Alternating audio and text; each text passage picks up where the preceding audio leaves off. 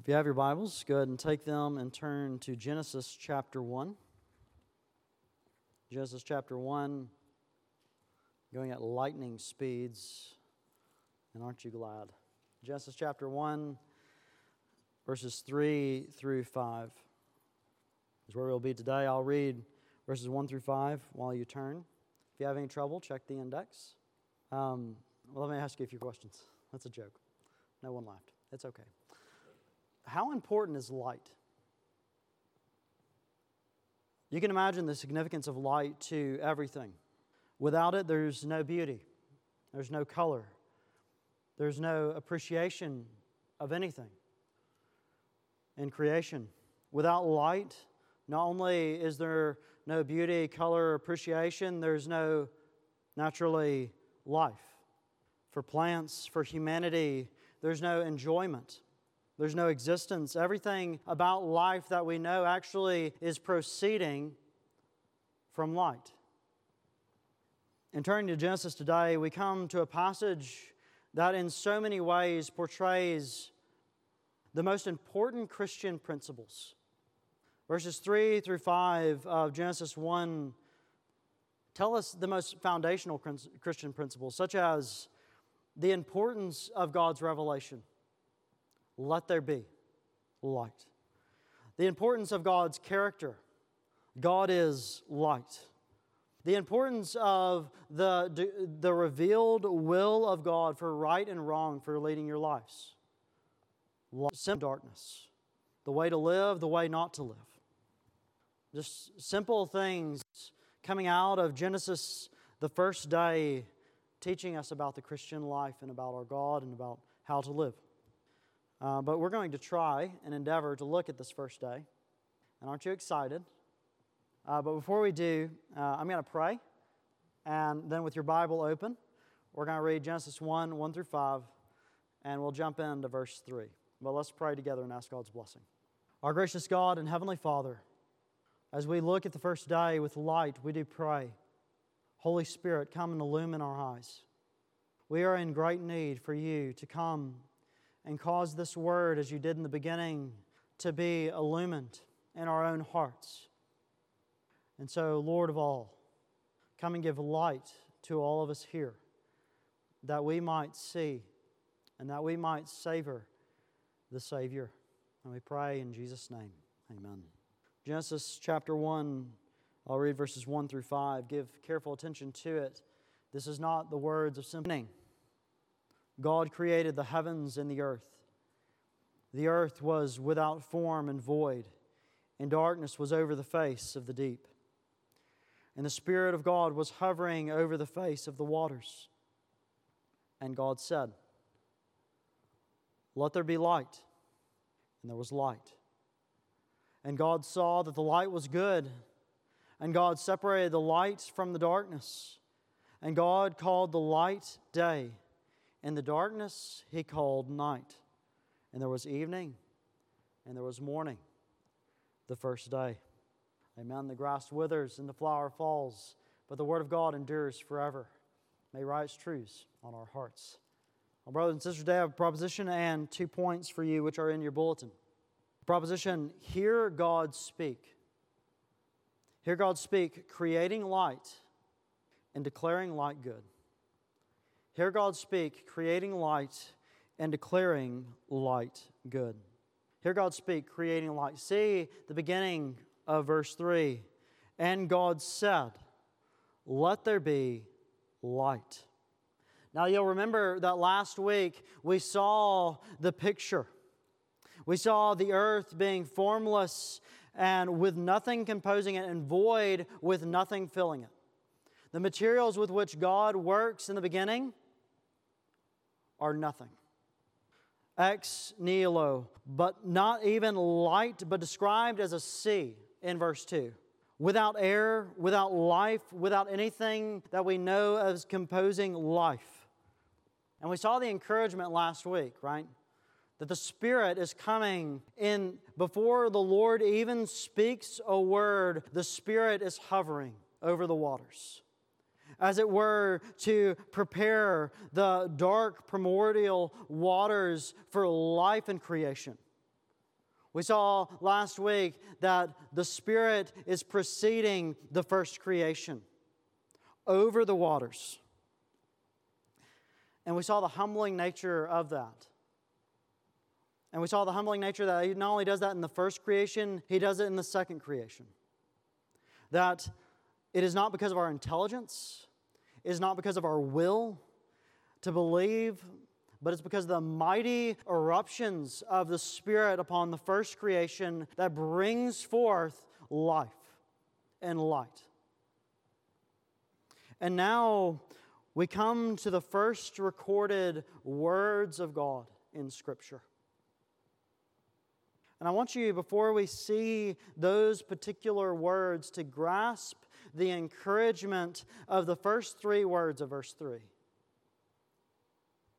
It says, And God said, Into the emptiness, into the voidness, God speaks the word. Aren't you grateful that the Lord speaks? The, the, the first creation, apart from the means of the Word of God and the Spirit working in the Word, would not have been made. But aren't you grateful the Lord speaks? We don't always live as though we're grateful for the Word of God. But I want you to imagine life without Scripture. The effects upon society alone would be a travesty how the Lord has used His Word to maintain order in even the societies of this world. But imagine for you as a Christian to not have, and God said. You would remove from us all instruction, all hope, all life, all comfort, all guiding, all of our sword, all of our strength, all of our knowledge of not only Him, but of ourselves. It is one of the greatest graces that God can ever give you is to have this word before you. And God said. He's going to do it throughout this chapter. Verse 6, and God said. Verse 9, and God said. Verse 11, and God said. Verse 14, and God said. Verse 20, and God said. God speaks. And I want you to know that the Spirit does not work in no ways apart from this, the Word of God. But I want you to see what God said. See the words that the Lord speaks. And God said, Let there be light. And the result? And there was light. The first words spoken by God recorded in Scripture concern this one thing light. It's not an accident. The Lord's first declared actions for creation are to bring light into the first creation. The Apostle John tells us that God is light, right? And in him is no darkness at all. And here we see that I want you to notice that before the sun and the stars are created in day four, light is shining in day one. And if you ask the question, where is the light coming from? It's coming from God Himself. We'll hit upon this in point two more fully. But why make light? He makes light that his works may be visible for all to see. That they might not only be visible, but his works might be enjoyed. You couldn't enjoy the mountains. You couldn't enjoy the deer or the elk or the bear or anything else in all of creation if the Lord does not do this make light to shine.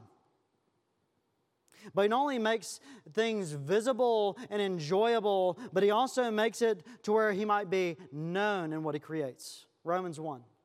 That the works that God is evident through the things that he has made.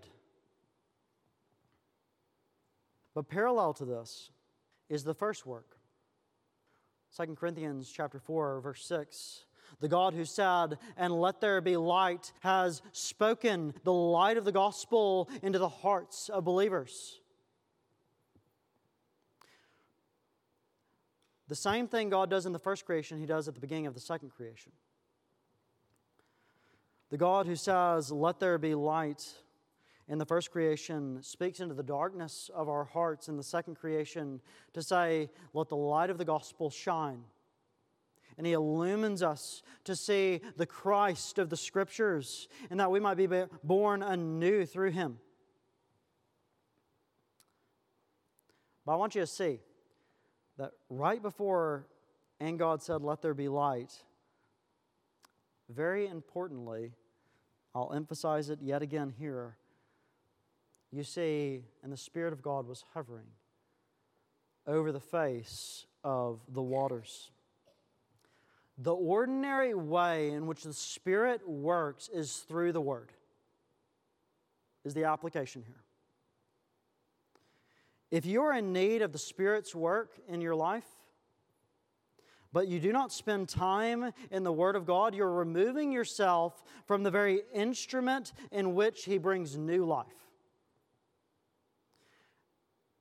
So let me tell you, Christian, if you are unsatisfied with the light that you have, but are separating yourselves from His Word, you are cutting yourself from the way in which the Spirit works life in the believer. If you would walk in the light, saturate yourself in the light of His Word, what does the psalmist say? Your Word is a lamp to my feet and a light to my path. The Spirit preceded the Word and also gave efficacy to the Word to bring it to fruition and birth the universe gloriously. Upon God speaking, there's that statement. Did you see it in verse 3? And there was light. I want you to realize this concerning God His will will be done, nothing thwarts Him. God speaks and it comes to be. The plans of His heart have never failed. God's will, God wills light, and so He speaks, and what happens? Light comes to being. This happens again when the Word of God actually comes into the world, right? You see it in John 2. Jesus, he's standing before a jar of water and he doesn't even speak. Why? Because he's the Word incarnate, the present Word in front of the water at the wedding of Canaan. And it doesn't even say he said anything to the water. He just told the servants, draw the water. And they drew it, and the water became wine. Why? Because he willed it. And it came to be. As said before, nothing thwarts him, and nothing stands in his way. He wills it, and it is. We ought to be the most thankful people in the world. We have a God who wills light into creation. Aren't you glad you don't live in darkness physically?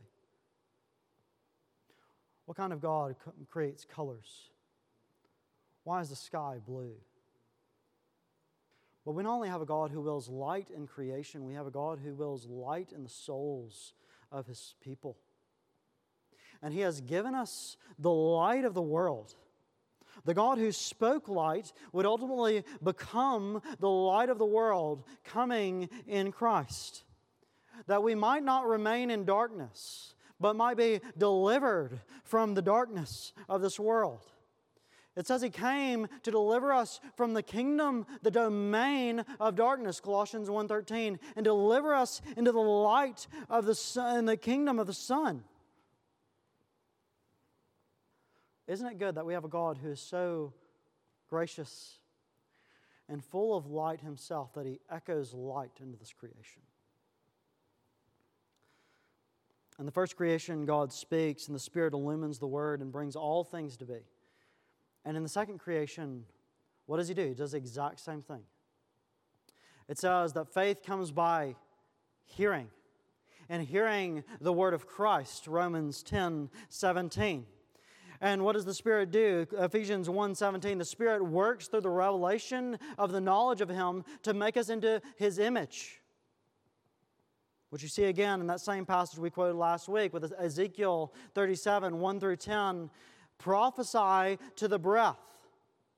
What does he do? The Word and the Spirit come together to make new life in the bones, the, the dry bones in the wilderness, in that, in that desert. And so, simple application. If you're in darkness, you need the Word of God and the Spirit of God to come upon you. Don't neglect your Bible. Do not neglect this one thing. And God said, because His Word is light and pray that His Spirit will illumine that word and cause your heart to see. Jesus came that we might no longer live in the domain of darkness. And you and I do ourselves a disservice by neglecting our Bibles. I want you to hear God speak, creating light and I want you to hear God speak, declaring light good. See what he says in verse 4. Verse 4 And God saw that the light was good, and God separated the light from the darkness. Dad, verse 3, and God saw, verse 4, and God separated, verse 4, and verse 5, and God called. You see the progression? God said, saw, separated, called. I want you to get the emphasis here. It is important to keep the main things the main things. And all things in this passage, all these verbs, are proceeding from God's powerful workings through His Word. All things find their root in the Word of God being wrought in the heart of creation, the first creation, through the Spirit of God.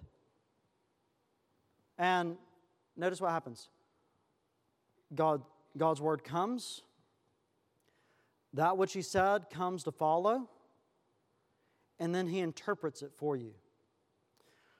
Um, this is the evening service, so I can go a little theological theo, in this way. But theologians often call this a word event word progression. And actually, your whole Bible fits into this category. The Lord tells you the Messiah is coming right? In the Old Testament, Genesis 3:15 all the way through the prophets. The Messiah comes in the Gospels, and then the apostles and the prophets interpret his coming. The whole Bible fits into this whole scheme of verse 3. God said, it came to be, and then God interpreted it that it was good. Word, event, word. The Bible big picture. And here, particularly, God saw something in particular. God saw what? That the light was good. This is a moral pronouncement, and it happens throughout Genesis 1. Happens in verse 4, and God saw the light was good. And happens in verse 10, and God called the dry land earth, and the waters that were gathering together he called seas, and God saw that it was good. Verse 12, 18, 21, 25, God saw that it was good. Right? It's not a relative judgment on God's part, it is a moral pronouncement. Things are not good to God because of pragmatic reasons. But things are good because the object is good in itself and it reveals the nature of its creator. All goodness is from the one who is truly good. Apart from him, you don't know good, which is why our culture lives in such blindness. God dictates right and wrong here. Now, as I mentioned before, incredibly, the first day of creation involves the creation of light. But you'll notice there's no sun, there's no moon, there's no stars. And so, where's the light coming from? It's coming from the one who is actually in himself, 1 John 1 5, light. This happens again at the end of your Bible. Revelation 21, verses 22 through 25. John the Revelator says these words of the city. And I saw no temple in the city, for its temple is the Lord God Almighty and the Lamb. And the city has no need of sun or moon to shine in it, for the glory of God gives it light, and its lamp is the Lamb. By its light will the nations walk, and the kings of the earth will bring their glory into it. And its gates will never be shut by day, and there will be no night there. In the new creation that Jesus is making, get it, there will be no sun, and there will be no moon, and there will be no night.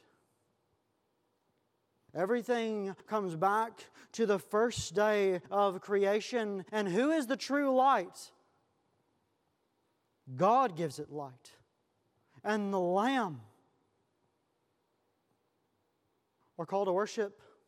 Psalm 36 9 In your light do we see light.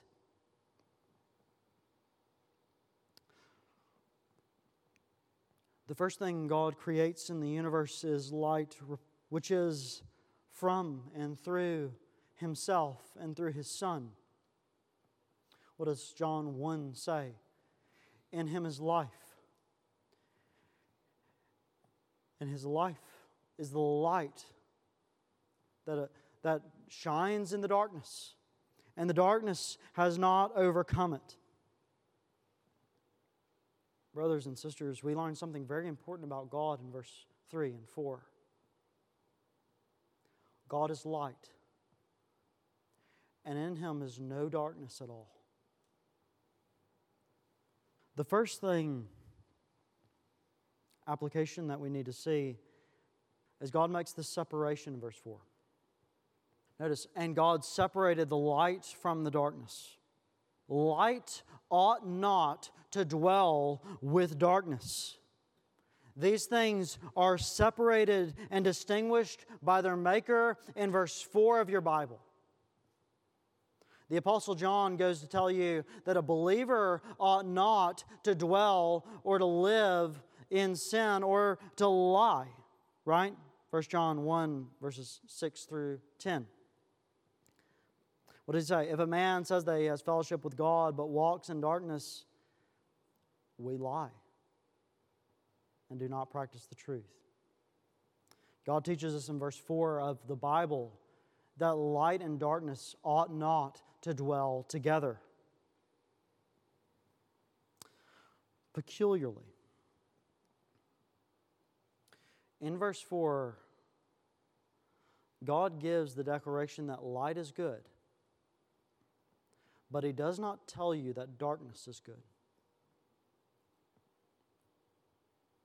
And in doing so, he tells you that which is morally upright and in, in, in line with his character, and he tells you that which is not. If you dwell in darkness, know this you cannot say you're in fellowship with the God who made all things. The Lord teaches us that He gives no approval to darkness. In the very beginning, He tells us such things. And He tells us that at the end of all things, when He creates all things new, there's no more night, there's no more darkness. The Lord in the beginning makes darkness that the sun might rid the world of darkness, that he might put his Son's light on display.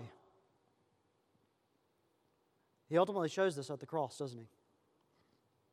It's where light and darkness come together without separation. Remember, Jesus, he said, I am the light of the world, John 8 12.